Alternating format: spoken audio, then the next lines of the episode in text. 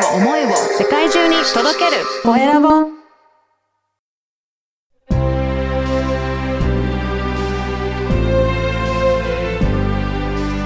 経営者の志こんにちは、コエラボの岡田です。今回は、ユッカラフさんの志についても伺いました。いつも楽しく、明るいユッカラフさんのトークも楽しんでみてください。まずはインタビューをお聞きください。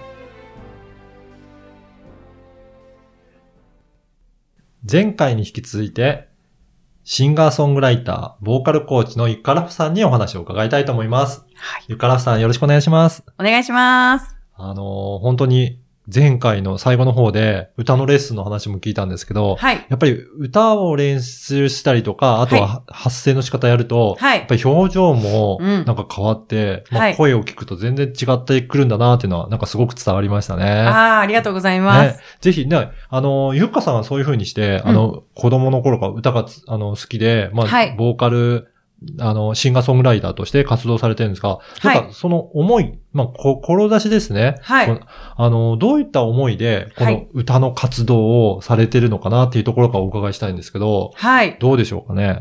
そうですね。もう結構こう、規模が大きくなりますけど、はいは 地球レベルでうん、こう、歌ったりとか、はい明るい声色で、こう、波動が上がったらいいなって思っていまして、はい。はい。まあ、ちょっとそうなると、え、うんどういうこと？っていう感はじ なんですけれども、はい。まあ、自分、まあ自分がやっぱまず健康でいて、で、いい声、うんえー自分が納得する声を日々こう発信している。はい。で、SNS でとかなるじゃないですか。で、あとはこう、レッスンで、うん。生徒さんとの関わりでってなると、これじゃあ、生徒さんとの関わりで声が、うんあ、今日も先生に会って、なんか自分もいい声出したなってなると、その生徒さんの今度家族はい。もあ絶対明るくなるんじゃないかなと思ってます。で、そうなってくるもうだんだんこう、だんだんこう、家族、地域うん、東京、日本 みたいな、世界、地球みたいな 感じで、そんなイメージで、はい、あのーやっぱりこう、ハッピーな、こう、明るい、ポジティブなものがこう、伝わっていくと、やっぱりこう、平和に、うん。こう、なんていう、穏やかに、こう、人生を暮らせんじゃないかなっていうふうに思っているので、そういうことを考えながら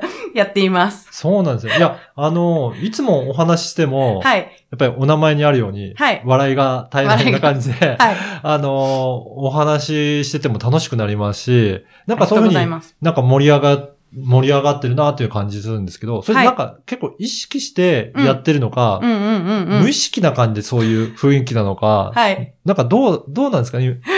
その辺って。子供の頃からそうなんですか？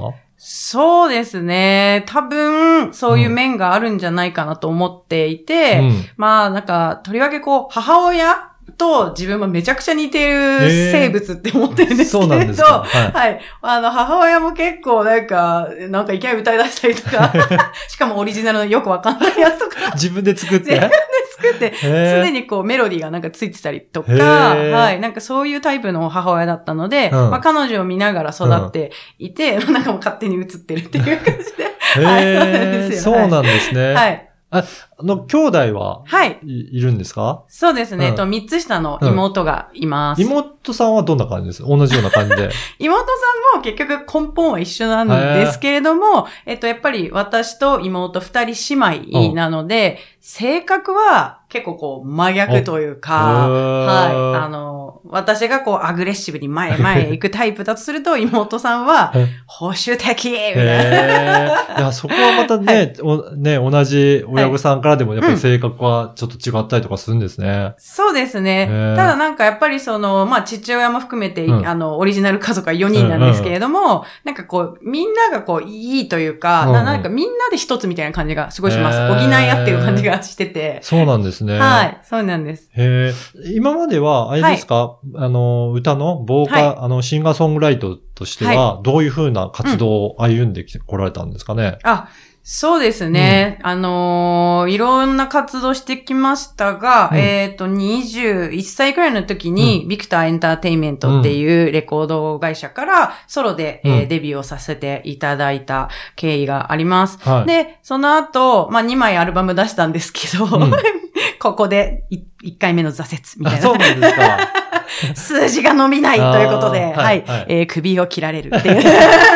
そういった時代があって。ございました。で、はい。その後、おーまあ、歌を続けるか、あーまあ、普通にちょっと就職してみようか、うん。迷ったんですけど、まあ、結局また続けたいなと思った時に、じゃあなんか自分何好きなんだろうっていうのをもう一回こううん。考え直して、あれ？ニューヨーク好きっぽいぞみたいな。で、ニューヨークにゴンって一人で、2週間くらい行って、アポロシアターっていうね、なんかこう音楽のこう、すごい、あの、マイケル・ジャクソンとか、まあ、名だたるアーティストが、うん。えパフォーマンスしたことがある、まあ、シアターがあるんですけれども、そういうところにちょっと一人で遊びに行ってみたりとか、うん。まあ、いろいろこうしてたんですよね。そしたらそこで、えー、まあ、ニューヨークつながりで出会った、あの、女性の、おプロデューサー、音楽プロデューサーの、あの、ともこちゃんっていう子がいるんですけど、彼女と一緒に音楽をやりたいって、そこもまた自分でアグレッシブに彼女に、から私が岡田さんに声ラボからお問い合わせしたみたいな感 感じでじで、行ってアグレッシブに。そう、アグレッシブにお問い合わせして、その子と、あのー2010年くらいに、えっ、と、まあ、ユニットを組んで、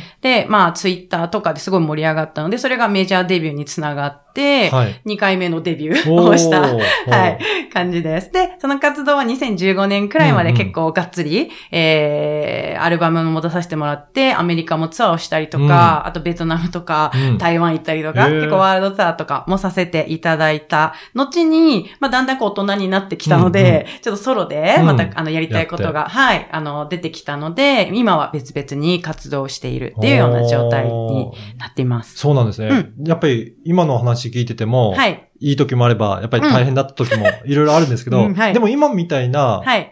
雰囲気でうんうん常に明るくはやらされてたんですか、あ、そうですね。はい。うんやっぱりなんかこう、今日も岡田さんにね、うんリアルで会えて、はいはいテンション上がってるみたいな感じなんですけど、なんかこう、やっぱり人に会うのがすごい好きだなと思っていて、うんで、その方の子に、えー会えたことが普通に自分的に嬉しいので、うんそれがまあ声とか表情とか、うんジェスチャーになってるだけなので、へはーい。それは変わらないんじゃないかなと思います。じゃあなんかそこのあたりは自然な感じでできてるっていうかことなんですね。そうですね。はい。うんじゃあその波動をはい。世界中に届けるように。そうそうそうそう。結構今いろいろな、はいあの、音声メディアとかいっぱいありますけど、はい結構いろいろその活動も広げられてますよね。ポッドキャストに限らず。そうですね。うんはい。あの、ポッドキャストはやっぱすごく確固たる、こう、なんていう軸に自分になっていて、はいやっぱり Apple だったり、えー、Amazon とかうん Google Music とか、Google Podcast とか、うん Spotify にね、やっぱ自分の番組がアップされるって、ね結構、すごいことだなって思っているので、そこは守りつつ、ただやっぱり入り口は増やしたいなって思っているので、例えばクラブハウスやってみたり、あとスタンド FM もやってみたり、やっぱり皆さんリスナー層が違うなっていうふうに肌感であるので、はい。ただまあ、いろんな方とこう接することによって、やっぱさっき最初に言ったみたいに、あの、こう悩みを抱えてて、うん。ちょっと吐露してくれて、うん。あのー一緒じゃあちょっと軽くボイトレやろうよ、ワンフレーズってやって、スタンド FM でやったりとか、あとクラブハウスでは、なんか朝からね、腹式呼吸の部屋を開いて、そこで、はい。めちゃくちゃ地味なんですけど、うん。はい、朝呼吸のコーナーやったりとか、そんなことをして、なんか、なんですかね、こう関わる人をやっぱり増やしたいなと思っているので、なんかそんな活動になっていますね。ねはい。本当に今、音声メディアがいろいろ広がってるので、はいそれをいろいろ回遊するような感じ俳優、そうそうそうそう。いろいろ使って、はい使い分けて、うんね、されてますよね。そうなんですよね。はい。でも、ここのところ結構毎日のように、いろいろクラブハウスもされたりとか、うんはい発信もされてますけど、はいやっぱりそうやって継続してやり続けるっていうのは大切なんですかね？そうですね。一番やっぱ難しいんですけど、うん。結局うん、日々のこう継続とかルーティンをいくつ作るかっていうのが、あの、この人生をこう楽しくう生きる、うすごい、まあシンプルなんだけど一番大事なんじゃないかなってやっぱ思っていて、だけど難しいからできない人も多かったりするし、そうですよね。本当に自分との戦いだなって思うので、はい。なんか、そこの部分はね、ちょっとまあ、いろんな考え方があるとは思うんですけど、やっぱいろんな経営者の人の本とかさ、読むとさ、やっぱルーティンのことめっちゃ書いてあるから、はいはい。やった方がいいなと思います。はいへー。で、なんかそこのルーティンというか、はい。継続できる、はい。ゆっかさんなりのコツというか、うんこういう風にやって続けられてるよってっていうのってありますかね？ああ、そうですね。なんかうん宣言しちゃうっていうとこかなって思ってます。はい。あれですよね、クラブハウスでも、もう予約っていうか、ルームがありますもんね、立ち上がっていって。そう、先一週間のルームはもう予約して、宣言しちゃったから、そう、やらざるを得ないぞっていう 風にしてるんですね。はい、そうなんですうんうよ。んはい。やっぱり意志の力で自分でやろうと思ってもうん、一人じゃなかなか辛いですけど、はい。誰かね、そうです。毎日聞聞きに来てくれる人がいるってなると、はい。今日も頑張って頑張ろうとはなり 思いまますすね。ね。はい。えーやっぱりそうやって継続して、ルはいーチンにするようなことをはいくつも作っていくっていうのうが、ん。まあ生活においてもやっぱりすごく大切になってくるっていうふうに感じですかね。そうですね。なんかこう、小学校の時に戻るんですけど、うん小学校5、6年の時の先生が、あのーすごい今でも白石先生っていう男性の先生で、すごく印象に残ってるんですけど、彼が結構毎日大学ノート1ペは最低1ページ、はい。自分のその漢字の書き写しでも、うん。世界地図のこう絵を描くとか、うん。もう何でもいいんだけど、とにかく毎日やってっていう宿題をこう課してくれる先生で、はい。当時は、うん、難しいなと思いつつも、私毎日多分、ぜ、ぜ、全、あの、サボった日がなかったと思うんですよ。はいはい。で、それがなんとなくやっぱもう残ってて、そういうことによって毎日新聞読んでみようとか、はい。図鑑買ってもらおうとか、うんなんかいろいろ音楽聴こうとか、いろいろ思えたなっていうので、あの時のその経験っていうのあがー。すごくこう尊いし、自分の今のやってることにもすごくつ、あの、つながってんじゃないかなって考えると、なんかあの時こう与えられてたけど、うん。まあ今大人なんて誰も 支持してくれないんで、あれをなんかやると、全然違う自分になれんじゃないかなとか、はい。視野とかが、知見が広がるんじゃないかななんて思っているので、はい、ちょっと、まあ、かなりいい大人になってきましたけども、はい。はい、してやろうかなって思ってます。えー。ね、ぜひ、あの、興味ある方、今、はい。毎日あれですかね、はい。あの、クラブハウスでは、はい。あの、腹式呼吸腹式呼吸やってます。やってるんですね。はい。これ朝何時やられてるんですか？はい。えっと、今ね、7時10分から平日、ははいい、毎日やっています。ね、ぜひ興味ある方、はい。あの、フォローしていただいて、はい。参加いただくのも、うんね、いいかなと思いまはいす。。はい。ぜひ。はい。あと、前半でもお話しいただきましたが、はい歌のレッスンも、はい。はい、されてるということなので、うんこれ、えー LINE 公式アカウントから登録いただいて、はいお申し込みいただければなと思います。そうですね。体験レッスンをやっているので。あそうですね。はい体験レッスンはどんなことをされるんですかね？はい。えっと、体験レッスンでは、えっと、その方の、えっと、音域、チェックをしてみたりとか、はい。で、歌唱診断シートっていうのを用意しているので、あの、その方自身の得意なところと、うんここを直したらもっと良くなるよ、みたいなところを中心にお伝えしています。はい。ぜひね、そういったチェック、あの、診断もしてもらいたいという方、あの、はい体験していただければなと思います。はい。はい。あの、前回、今回と2回にわたって、はいえーお話を伺いました。シンガーソングライターで、ボーカルコーチのゆっかラフさんでした。どうもありがとうございました。ありがとうございました。いかがだったでしょうか？今までの活動や、これからどのようにしていきたいか、ゆっかさんのルーツや思いも聞けて楽しいインタビューでした。継続の大切さもその通りだと思います。